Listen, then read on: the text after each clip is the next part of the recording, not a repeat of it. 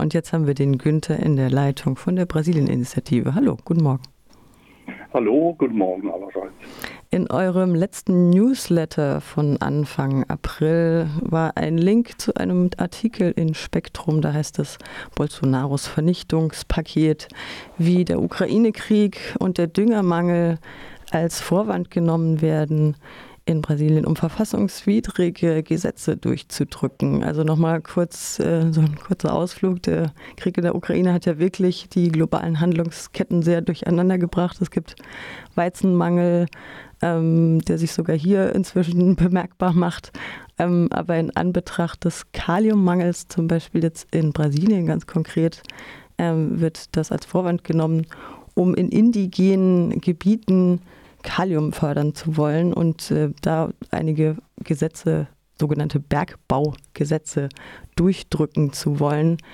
Ähm, ist das ein, also Kalium nochmal kurz, wird äh, als eben als Düngemittel verwendet oder zur Herstellung von Düngemittel.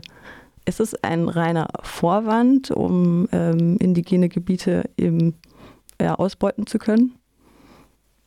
Ja, also man muss sehen, dass äh, Belarus und Russland mit 25 Prozent beteiligt sind am Kaliumimport, was Brasilien betrifft.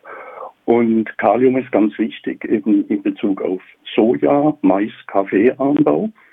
Und äh, es ist aber bekannt, dass es eigentlich in Brasilien genügend Kalium gäbe. Und zwar auf nicht auf indigenem Gebiet. Das ist jetzt ganz wichtig, dass man sieht, also Bolsonaro hat gleich im März bei Beginn des Krieges dies als Vorwand, Vorwand genommen für eine Gesetzesinitiative, die sogenannte, du hast es selber gesagt, Bergbaugesetz PL 190.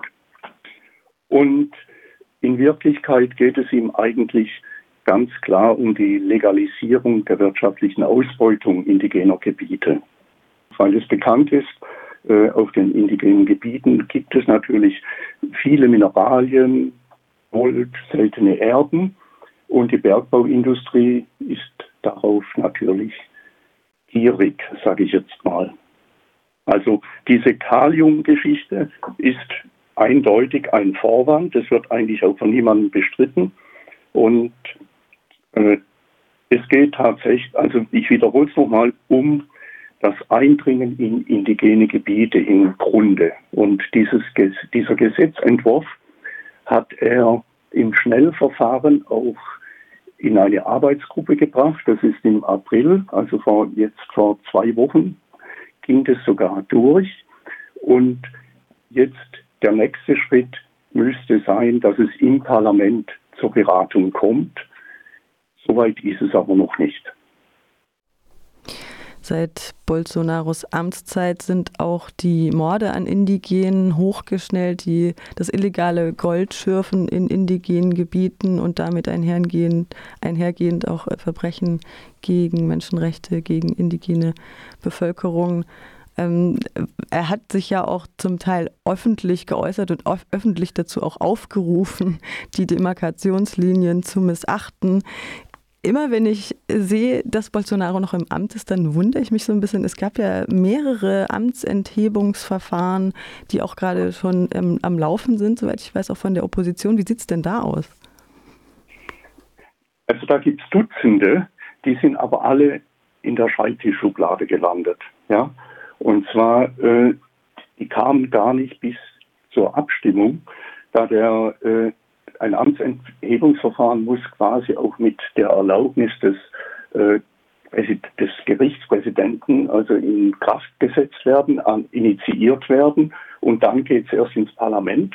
Äh, der Präsident des Abgeordneten des Parlaments wiederum äh, muss da auch mit einverstanden sein. Also es ist gar nicht so ein einfacher Weg. Ja, es kann nicht einfach ein Abgeordneter, kann zwar einen Antrag stellen, aber das heißt noch lange nicht, dass der dann weiter verfolgt wird.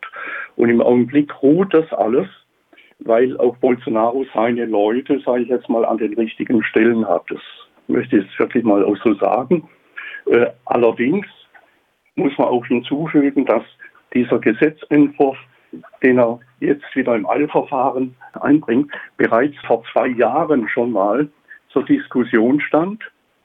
Und es gab damals keine Mehrheit, sodass dieser Gesetzesvorschlag von ihm eigentlich überhaupt nichts Neues ist. Ja?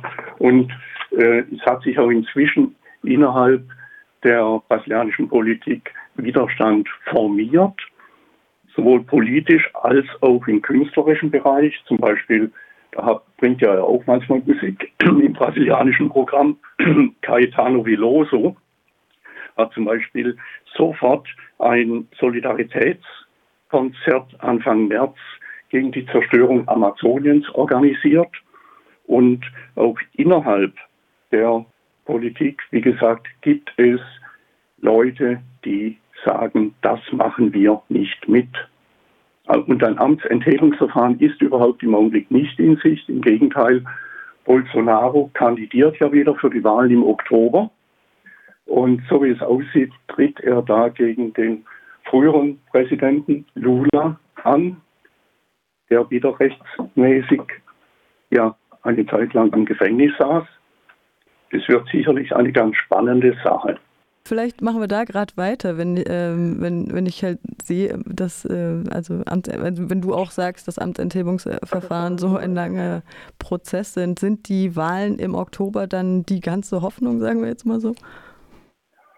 Also man muss sehen, die, sogenannte brasilianische Linke, zu der wir ja Kontakt haben, ist selbst ziemlich äh, zerstritten.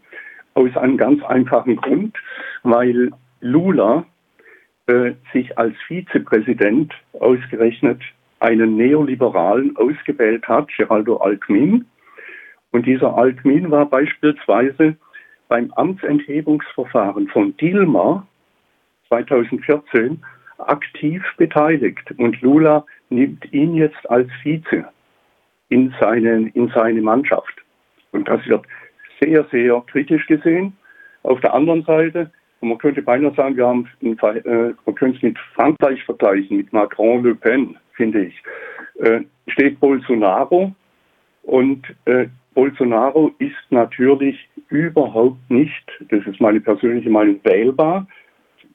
Er steht für eine desaströse Politik, für Sozialabbau.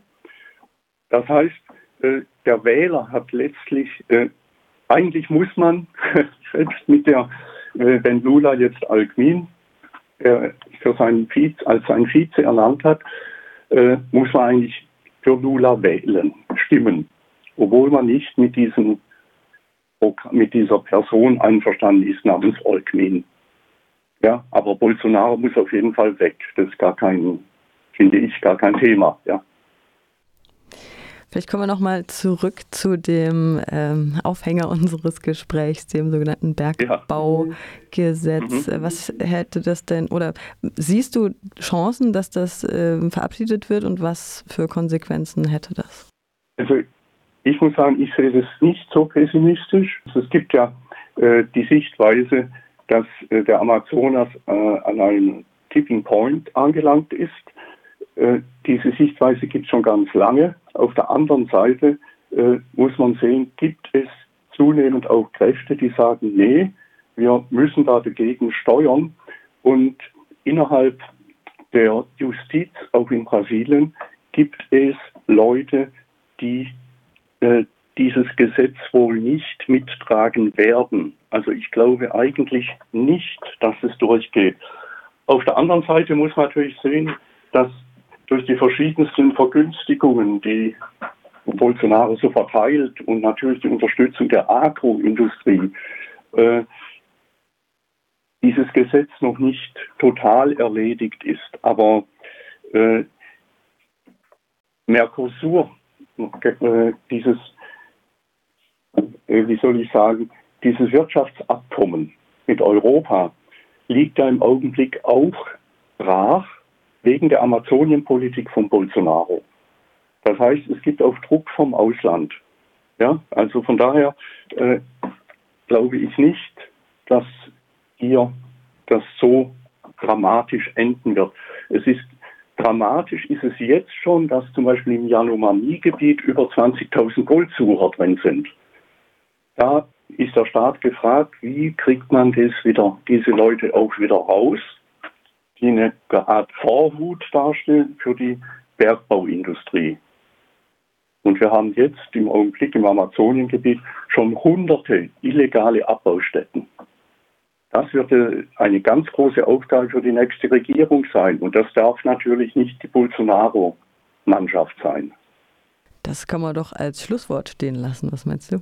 Ja, vielleicht noch ein kleiner, mhm. da mache ich doch eine kleine Eigenwerbung. Äh, wir haben hier eine deutsch-brasilianische Bibliothek. Und wir würden uns auch freuen, wenn vielleicht ein paar Brasilien-affine Leute sich mal hier interessiert zeigen würden und vielleicht sogar noch Mitarbeit interessiert wären. Montag, Dienstag, 15 bis 17 Uhr ist immer jemand im Büro bei uns.